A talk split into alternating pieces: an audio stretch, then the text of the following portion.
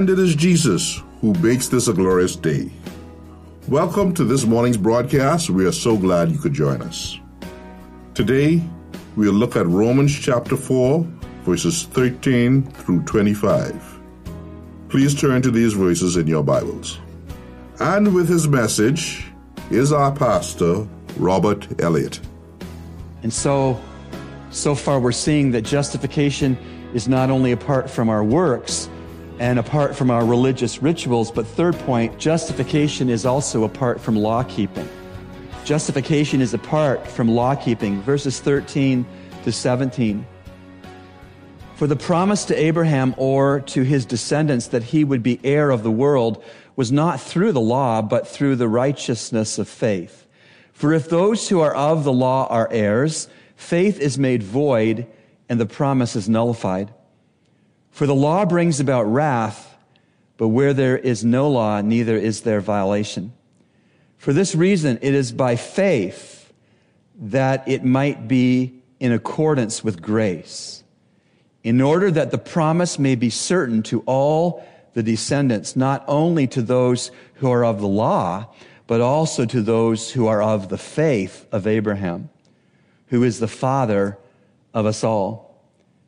As it is written, a father of many nations have I made you. In the sight of him whom he believed, even God, who gives life to the dead and calls into being that which does not exist. Oh, yes, justification is apart from law keeping. And these verses 13 to 17 present four wonderful things about God's justification of sinners. You ready? I'm Going to go through them fast. Number one, the promises of justification. The promises of justification are three in these, uh, in the New Testament. The promises of justification. Number one, Abraham would be the world's father and the world's means of blessing. The promise that Abraham would be the world's father is in Genesis 17, 4 to 6, if you're taking notes. And the promise that Abraham would also be the world's means of blessing is Genesis 12, verses 1 to 3. Promise three tied into just, or promise two tied into justification. Christ to be the world's redeemer. The promise was made that Jesus Christ would be the world's only redeemer. That's in Galatians 3:16. Third promise tied into justification. Justification to be possible. God promised that justification would be possible. We see that in verse 13.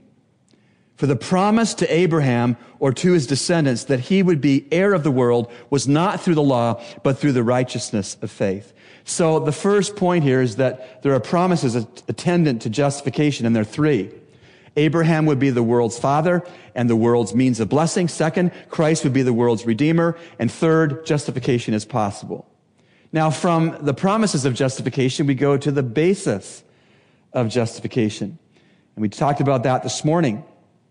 The basis of justification is faith, not law keeping.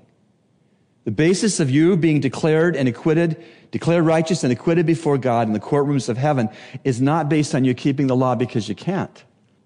He who transgresses one point of the law transgresses in all of the law, right? The basis of your justification is faith, not law keeping. The basis of justification is faith, not law keeping. Genesis 15, 6 says that. The promises of justification, we've seen those. The basis of justification. Now let's go to the third point. The answer to why law keeping doesn't justify sinners. Why is it that law keeping does not justify sinners? Well, because faith would be useless. If law keeping could justify you, then your faith would be useless. And justification would be impossible. If law keeping led to justification, then none of us would get justified. Says no one keeps 100% of God's law 100% of the time. No one, except Jesus. We see this in verses 14 and 15 of Romans 4. For if those who are of the law are heirs, faith is made void and the promise is nullified. For the law brings about wrath, but where there is no law, neither is there violation. What are we seeing? To recap the promises of justification, Abram would be the world's father, he would be the means of blessing, Christ to be the world's redeemer, justification to be possible. That's the promises of justification. The basis of justification is faith in the finished work of Christ. Why law keeping doesn't justify? Because it would make faith use, useless, and no one would get justified if it was based on our keeping of the law. Fourth, the answer to why faith does justify sinners. Why does faith justify sinners? Simple to be consistent with grace. Verses 16 and 17 of chapter 4. For this reason, it is by faith that it might be in accordance with grace. You are justified, declared innocent in the courtroom of heaven as you trust Christ because it's consistent with grace. For by grace you have been saved through faith, and that not of yourselves. It is the gift of God, not of works. Why? So that no one would boast. There'll be no boasting in heaven. We will just be recipients of grace. We will praise the Father, praise the Son, and the power of the Holy Spirit forever for God's grace. What's the answer to why faith does justify sinners? To be consistent with grace. Second, to ensure the possibility of justification. God's grace is what he is free to do because of Jesus' cross. God's grace is what he's free to lavish upon the believer because Jesus paid it all. All to him I owe. Sin had left a crimson stain, but he washed it white as snow. God's riches at Christ's expense. Why does faith justify? To recap, to be consistent with grace, to ensure the possibility of justification. And third, to realize the promise of Abraham's fatherhood to many who would believe of the Gentiles and the Jews. We're almost finished Romans 4 study on justification being illustrated. The chapter, to recap, the chapter has presented three things that justification is not based on. Justification is apart from works. Justification is apart from religious rituals. And justification is apart from law keeping. Justification is apart from works, apart from religious rituals, and apart from law keeping. So, what in the world is justification based on then? Our fourth and final point justification is based on faith alone. The reformers who protested Roman Catholicism in the 1500s, Luther being the chief spokesman, Christ alone, grace alone, scripture alone, faith alone. Justification is based on faith alone. I'm going to read verses 18 to 25 to close out chapter 4. In hope against hope, he believed in order that he might become a father of many nations according to that which had, he had spoken. So shall your descendants be. And without becoming weak in faith, he contemplated his own body, now as good as dead, since he was about a hundred years old, and the deadness of Sarah's womb. Yet with respect to the promise of God, he did not waver in unbelief, but grew strong in faith, giving glory to God. And he, and being fully assured of what he had promised, he was able also to perform. Therefore, also, it was reckoned to him as righteousness.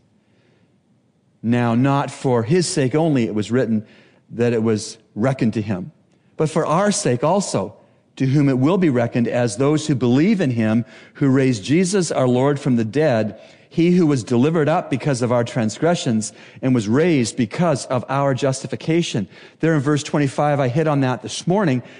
Jesus Christ was delivered up to the cross because we're sinners. We, are transgressors. If we were not transgressors, Jesus would not have gone to the cross. Second part of that verse is Jesus Christ was bodily resurrected from the dead because his payment for sin was satisfactory and the basis of God justifying the believer in him. If we could not be justified by the finished work of Christ, believing in Jesus, God the Father would never have raised him from the dead. But God the Father raised him from the dead to show that his payment for our sin was a full, satisfactory, atoning payment, a propitiation for your sins and mine.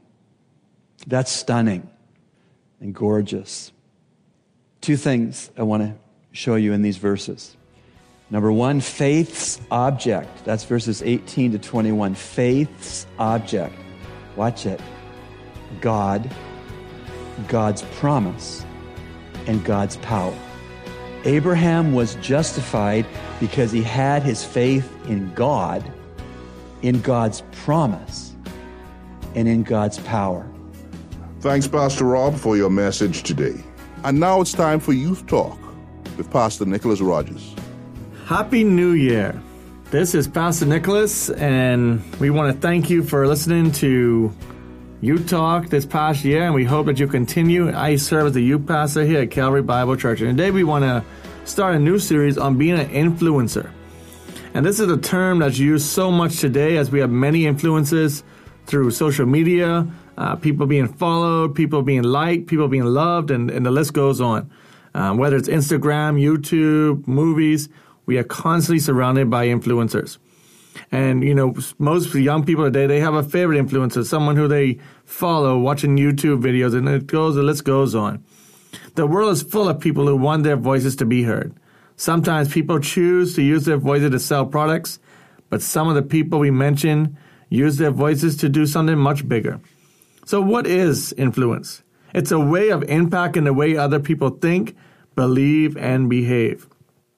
Being influenced by someone else isn't necessarily a bad thing, as we will look through God's Word and we will see how that's not a bad thing. But in today's society, we have so many influences who are doing good and so many influences who are doing bad. And as we consider that, there are many who are listening to broadcasts, the young person who you know, you follow, you want to hear from them.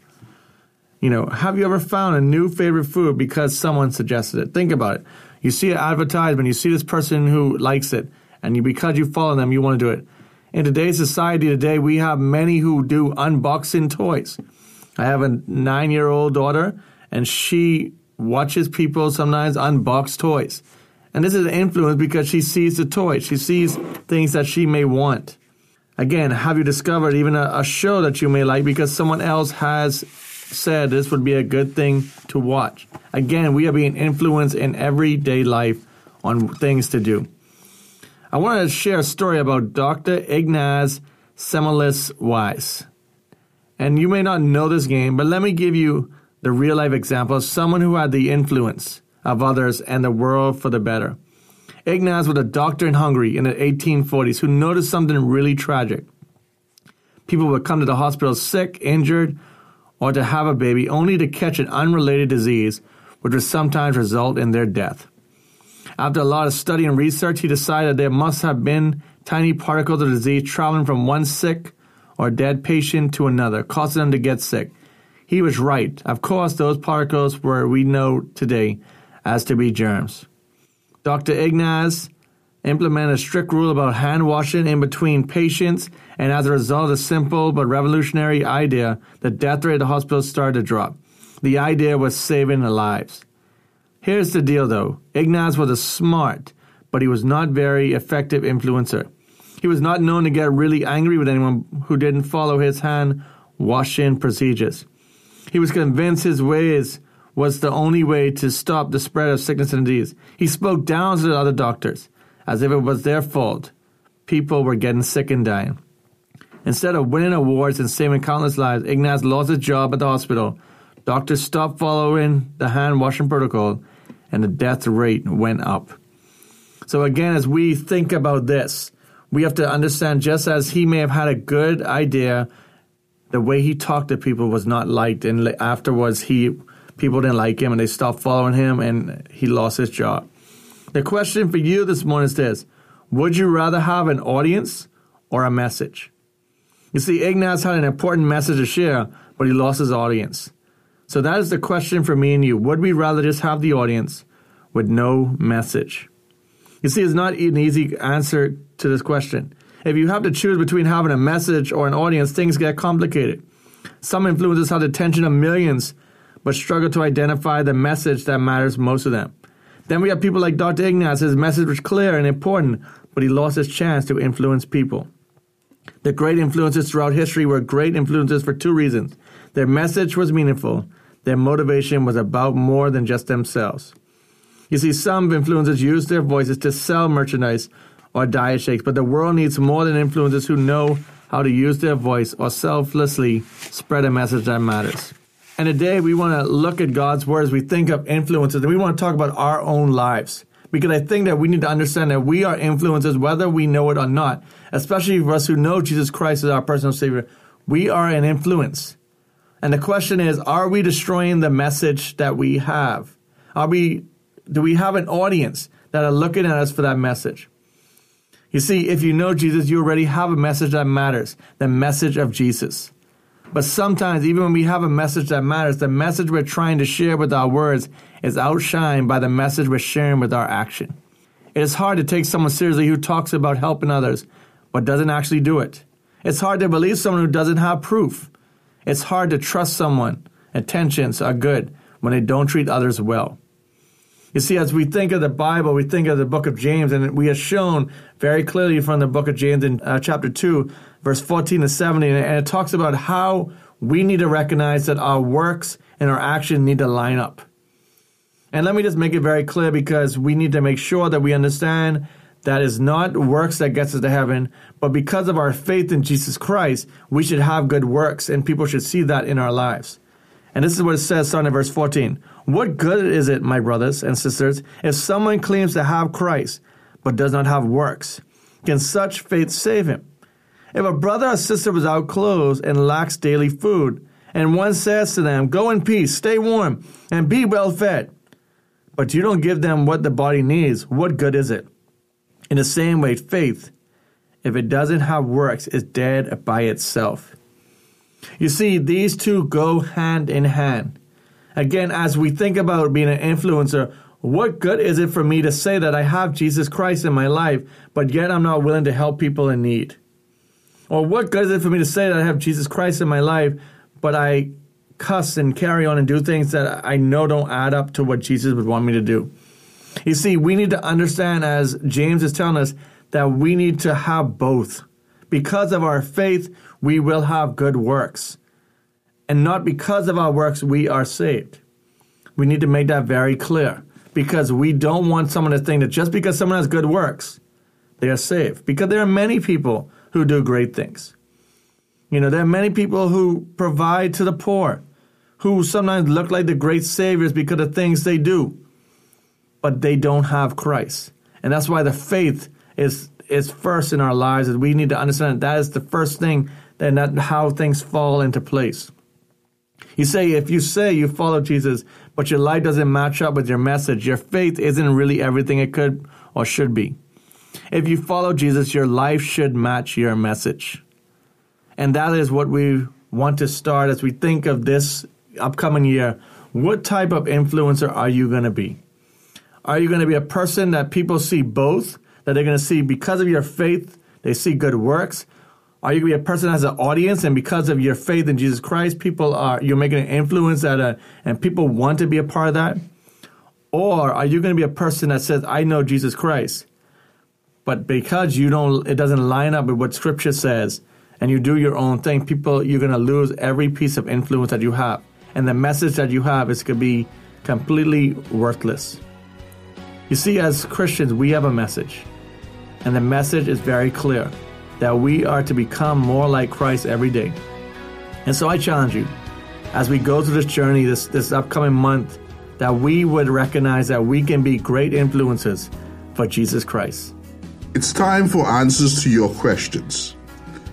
We urge you to take a moment and get a pen and paper and take down the references used so that you can do your own study later on. We here at Echoes of Calvary are always excited to receive your letters of support and your questions, which we seek to answer right away and also here on the show. You can send us your letters at eocradio at gmail.com. That's eocradio at gmail.com.